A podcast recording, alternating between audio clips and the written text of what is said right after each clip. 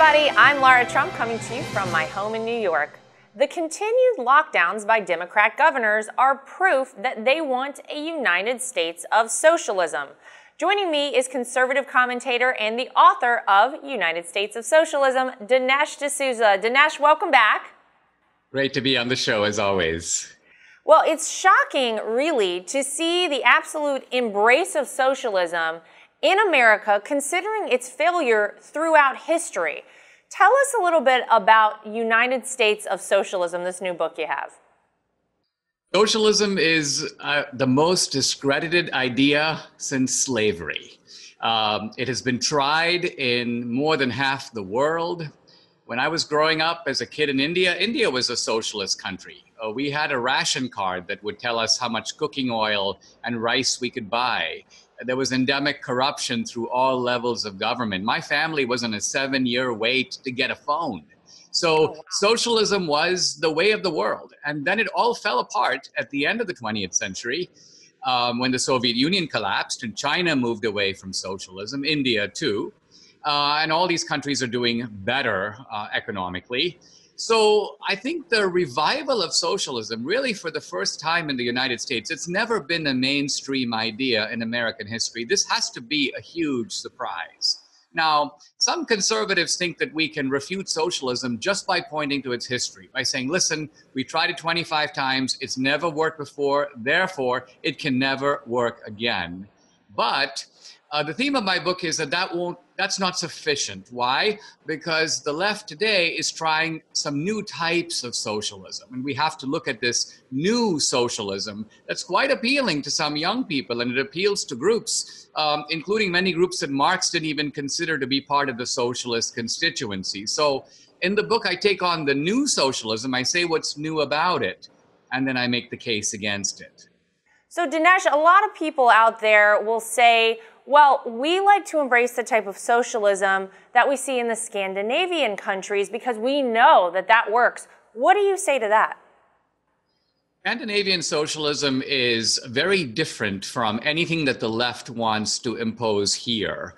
Um, the Scandinavian model is um, capitalist in wealth creation and socialist in wealth distribution. So the Scandinavians are very careful not to kill the goose that lays the golden eggs. If you look at the uh, economic policies of Scandinavia, uh, their corporate taxes about the same as the United States. They have no minimum wage. Companies can hire and fire people for any reason. There's no wealth tax. There's no inheritance tax. They don't impose the kind of financial transaction fees that Bernie wants to impose on Wall Street. So the Scandinavians are, they don't demonize the rich.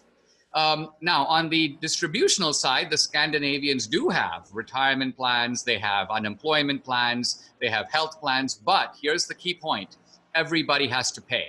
This is not a case where you rob Peter to pay Paul and count on Paul's political support. This is a case where the middle class pays very high levels of taxation, the same as the rich, and they also have the VAT tax, the so called consumption tax, 25%.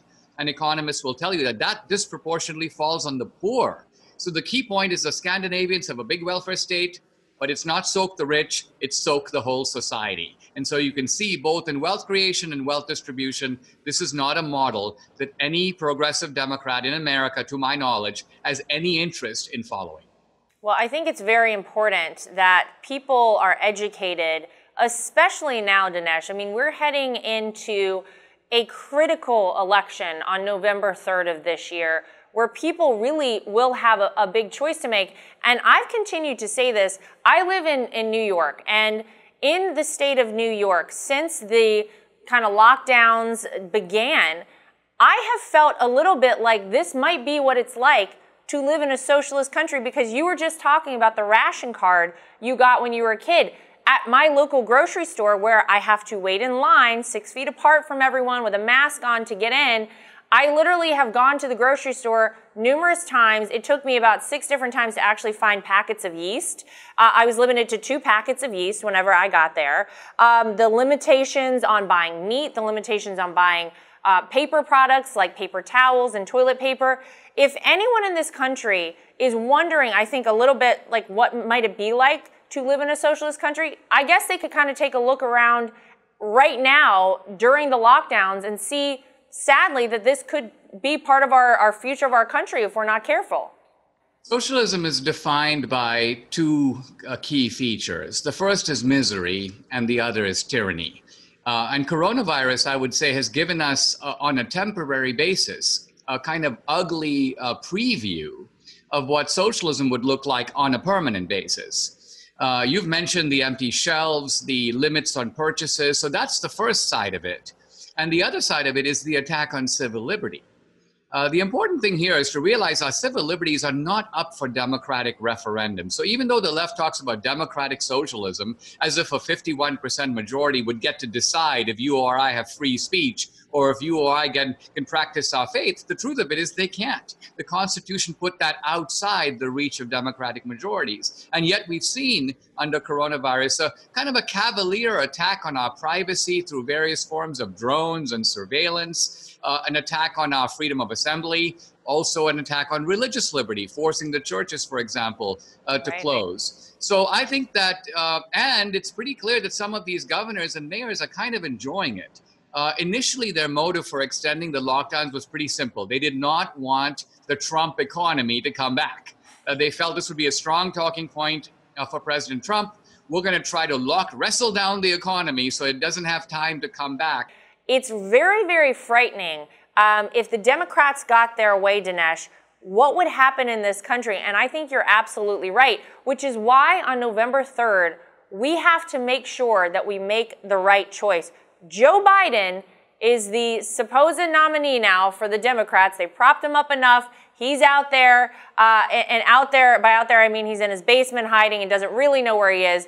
But the things that he's proposing, like dramatic tax increases, the elimination of fossil fuels, the appeasement of China, I mean, how would his election ensure the adoption of socialism in the United States? Because it almost absolutely would.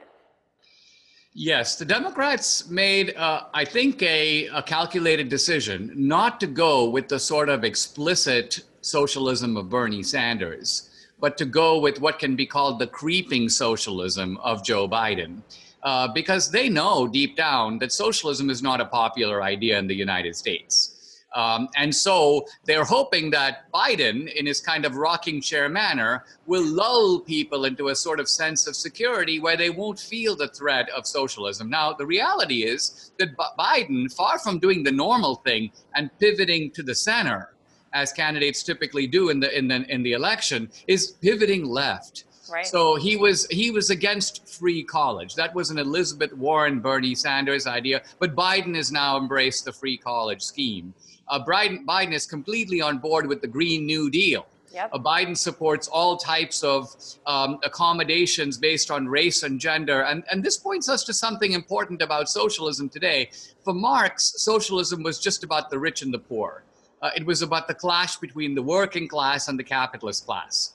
But what we have in America today now, I call it identity socialism because it is a weird marriage between socialism in the classic sense and identity politics. And so we have socialists today who care more about abortion than a minimum wage. Uh, they care more about the transgender bathroom than they do about universal basic income what the Democrats are doing is they're not just dividing society two ways, the rich and the poor, they're dividing it between the black and the white, the straight and the gay, the male and the female, the, the legal and the illegal.